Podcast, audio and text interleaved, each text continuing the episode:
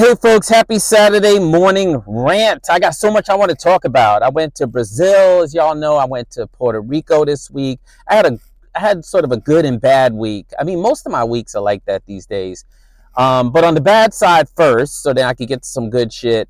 Um, this week, you know, I was shown some cease and desist letters that were sent to people I know and care about by organizations that I otherwise really dig, except clearly they want to use these lawyers to send these really nasty, like really menacing cease and desist letters. And y'all might think like, oh, well, that's just life. You know, lawyers send cease and desist letters all the time, except if you are in the criminal justice reform space and you're dealing with formerly incarcerated people, like sicking a lawyer on them is like the last fucking thing you want to do. The shit is hugely triggering for them. It means that they got to go out and spend a little bit of money they got to go hire a lawyer to try to defend themselves. And it just is antithetical to anything you say you fucking care about. But why should I be surprised? Literally, there's organizations out there celebrating things that I've given birth to without even fucking acknowledging me for it. Like, funny how leaders who've never built shit are the first ones to be around, running around, like literally claiming the ideas, the opportunities, and the gifts that others bring to the table. But you know what they say? Like, you will never be criticized by someone doing more than you. You'll always be criticized by people doing less than you. It's always the little people who are trying to pretend like they're fucking leaders out there stealing your shit, putting their name on it, and then fucking criticizing you. Like, that's just never somebody who's doing more than you. Never. And the thing about this cancel culture shit that exists in the criminal justice reform space is like literally the better you are at canceling people is the more of a fucking hypocrite you are and people see it. Like your little bag of swag, your little t-shirts, your little sweatshirts, all that shit. Like that's not stopping people from seeing who you are. They might take that shit. People ain't got no resources. They're gonna take your little t-shirts. They're gonna take your little sweatshirts and your little stuff, you know, your little mugs and shit. But that don't mean they don't see your bullshit. Like they see you. The emperor has no clothes, bitch. Like they fucking see you. So look, that that was like that's like that's the bad part of my week. The good part of my week is I had a chance to be in Puerto Rico with an organization that I donate to, that I support. And I had a chance to see black leaders in particular grapple with the intersection of like healing and accountability, um, investing in people versus uh, versus being compassionate, holding people accountable, holding people responsible for getting their work done, and at the same time giving them the tools to be able to do so. I mean, you got it's like it, it was just so refreshing to see an organization grappling with those things. And it's not that you're going to get it right. You're not always going to get it right, and I get that. But if you at least grapple with it, then that shows some level of like interest in living up to the values you say you care about. And that's the thing that I'm always grappling with. Like people articulate these values and it seems to me like most people are doing it just so the funders can pay attention, so the funders can support them, so that they could be the next shiny new thing for the funders. And in fact, in the criminal justice reform space, in the nonprofit space, there's like, first of all, black is the new white. There's a lot of black leaders in place now. So it's hard to just point to white folks and be like, look, it's some racist shit. Except, as y'all know, black people could be standing up there carrying water for white supremacy. But there's all these sacred cows that you just don't fuck with in the nonprofit space. You don't disparage funders ever, unless you like one on one and you fucking check the nigga to make sure he ain't got no microphone on. You don't disparage funders. You don't call out nonprofit leaders, black, brown. You don't say shit about them. Keep your mouth shut. You definitely don't call out black and brown people on their shit.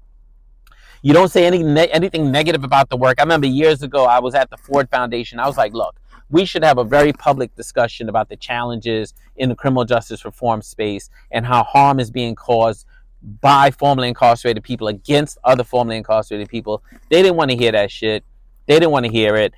They were like, "Yo, you gotta, you gotta only talk about positive shit. Never talk about negative shit." And the truth is, the Ford Foundation is literally staffed by fucking thugs and lawyers. Like, there's some good people there, but for the most part, it's like any other multi-million dollar business. I don't care if you're black, brown, gay, straight, white, blue, yellow, orange. I got to call a spade a spade. That place is the most buttoned up, thugged out motherfucking uh, uh, uh, foundation that I've ever seen in my life. And the, the interesting thing is like they're the biggest, so everything trickles down from there. So if the Ford Foundation could sick their lawyers on you, then any foundation could sick their lawyers on you. If the Ford Foundation could blacklist you, any foundation could blacklist you. If the Ford Foundation can decide that you're not the leader of the day that's going to get shit, Any foundation can decide that. And every once in a while, the Ford Foundation will literally send an email telling other foundations, don't fuck with you. And that is it. You're fucking done. I don't care if you're formerly incarcerated, you worked hard to get into the nonprofit space and into the philanthropic space. One email from someone at Ford and you're done. Like, and, and they'll send it very subtly. They won't be like, I'm blacklisting this person. They'll be like, hey, just want to bring your attention to some of the behaviors of this particular leader. What they're really saying to all the other foundations is, that nigga's done. Don't give that nigga no more money. And they throw around words like social justice, human justice, restorative justice, but it's all about brand. It's all about the brand. It's just like back in the days, I think the word was radical chic. That's what they are, radical chic. As long as you hang around black folks, back then it was Black Panthers. Now it's just what? Black Lives Matter and whatever comes next, George Floyd supporters. As long as you bring people like that into your space, you bring them on the Upper East Side, the Upper West Side. You bring them to Beverly Hills, places like that. You have them schmooze with wealthy white progressive folks. Boom, you've checked the box for your own legitimacy. Even if you're exposing people to the very systems and the very people who have benefited from the oppression that they're trying to fight out in the world. Doesn't matter. Doesn't matter what they do out on the battlefield. Battlefield. What matters is that they come into these swank homes on the Upper East and Upper West Side. They sit down at tables with fucking six forks, six knives, and six spoons, confused about what the fuck to do with all those utensils. And they play the game of like, nigga, tell us about yourself. I've literally sat at tables with nine white people. I'm the only black person and they spend two hours telling me what it's like to be black in America. And I'm sitting there like, motherfuckers, I can tell you what it's like to be black in America because I can tell you what it's like to be black in this fucking apartment right now tonight. Look, generally the nonprofit space is pretty infuriating. Infuriating. The nonprofit sector alone, which is supposed to be dedicated to social justice, dedicated to equality, often falls short. Like literally not even providing fair and equal opportunities for black leaders. All these hurdles in place, all these challenges in place that black people in particular face in this sector. I mean, while it's super disheartening, the truth is that it's also reflective of, again, of the systemic issues that people are fighting with on the outside. Except you come into the nonprofit sector thinking this is going to be the vehicle to get some shit done, quickly realize you're in the middle of some shit that's created by government, the same government that has had you inside of all these other systems of oppression. So you got to figure out how to do the work within that container and still do it with integrity. And then to top it off, you got black folks now who have emerged into leadership and they're literally protecting the very system that they say they're trying to dismantle. Crazy. Talk about representation. I said there's more black people in leadership. They are, but many of them are just tokens. And I'm going to talk about tokenism in a second. The truth is, there's not a lot of representation. Yes, there was the George Floyd moment. You remember him? George Floyd got murdered a few years ago. Y'all was like, painting murals all over the place. Like as long as niggas kept quiet, y'all was willing to paint a whole bunch of motherfucking murals, and y'all was willing to make sure that we had all this philanthropy flowing as a way to keep black folks chilling the fuck out. Y'all created the George Floyd fellowships, the George Floyd affirmative action efforts, all these different things to keep brothers quiet, keep sisters quiet. And now it's just a few years later. Y'all done folded these funds. Y'all done fired a lot of those folks. But there's some left. There's some black folks left. I recognize that. Some in leadership. Some are just big fat fucking tokens. And I'm going to talk about tokenism. I, I want to get to tokenism, but the diversity and inclusivity and all this other shit, it, just hasn't happened. The, the space is still predominantly, you know, led by white leaders. And even where you see a black face, you got to like scratch the veneer and dig a little bit further, look at the board, and even look at the board. And if the board is not all white, then still, if there's black and brown people on the board, ask yourself, where did they go to school? How were they brought up? Where did they work? Who did they work for? What have they ever said publicly that put themselves uh, personally or professionally at risk? And if the answer is nothing, then you're still looking at white people. You're just looking at white people in brown skin, black skin.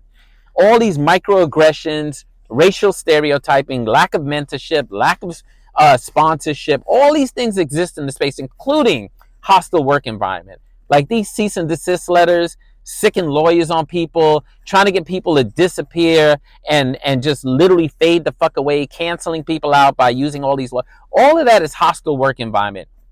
But you have this pervasive issue also of tokenism. And so the first bad part of tokenism is obviously you have all these symbols of diversity without having actually achieved any sort of meaningful and effective change. So that undermines the genuine contributions of black and brown leaders who want to come in to the nonprofit space and do the right, right thing. Do the white thing. That's funny. Let's talk about the ones that come into the space and want to do the white thing. So the tokens who love being tokens.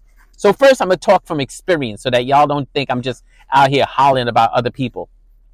when I was in the nonprofit space, 17 years of engaging that shit, the truth is I knew what the fuck was going on, right? Like I tried to speak up, I tried to push the envelope, found myself often in trouble for doing so, but it also didn't get lost on me why I was the chosen one. Light skinned motherfucker, Eurocentric features, articulate. They love articulate. That's like Big Teddy Bear. I'm gonna talk about Big Teddy Bear in a second, but uh, he's articulate. He's a strong writer. He's well dressed. You know, he's not a troublemaker. He can hang in a room with us. Like he he's not loud. He's not really angry. Like I wasn't stupid. I had to do what I had to do to get into rooms so I could raise the money to do the work that I really wanted to do.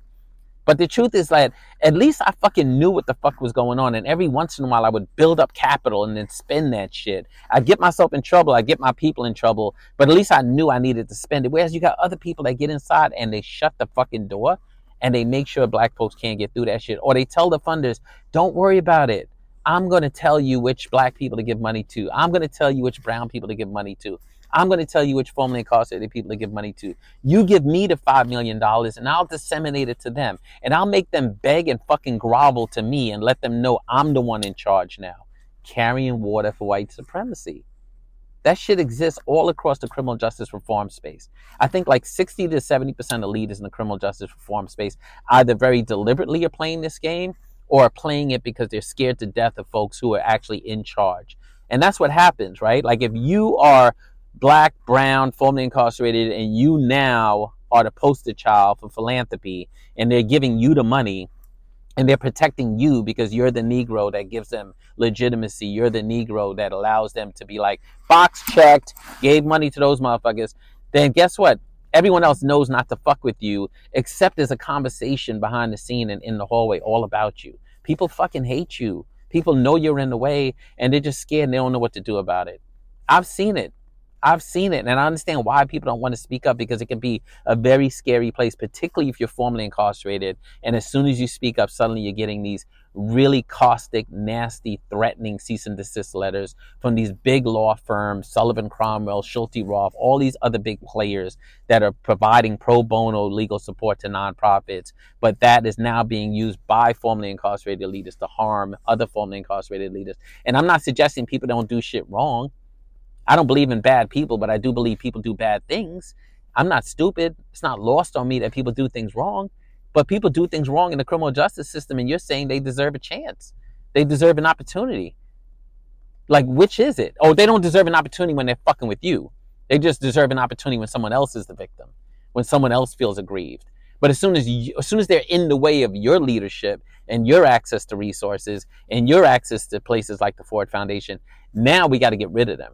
Now we got to send them these letters that scare the fuck out of them and make it so that they never come back. Now we got to marginalize them. Now we got to send them back to the ghetto, right? That's what the fuck y'all are doing. And the shit is so obvious. And you know, the more I talk about it, the more I think other people are going to come out the closet and talk about it because there's a lot of buzz. There's a lot of people coming to me telling me that what I'm saying in these rants is what they're experiencing day to day. So systems of oppression are durable and they reinvent themselves right while you're trying to dismantle them. And they often reinvent themselves where black, brown, uh, uh, marginalized people are moved to the center. There's resources poured in. And now those same black, brown faces that were the strongest voices about dismantling the system have literally become the one up, ones upholding the system. And that shit is fucked up. Anyway, you would think I'd be in a better mood hanging out in Brazil and hanging out in Puerto Rico. But don't worry, I'm going to some cold ass fucking cities next in the rest of my travel. But there's nothing about the tropics and there's nothing about Brazil that softened me up on this nonprofit industrial complex bullshit. Like at Gem Trainers, I work with some of the most amazing nonprofits that are trying to do the right thing. Nobody's perfect. That's the whole point. None of us are in jeopardy of mastering shit.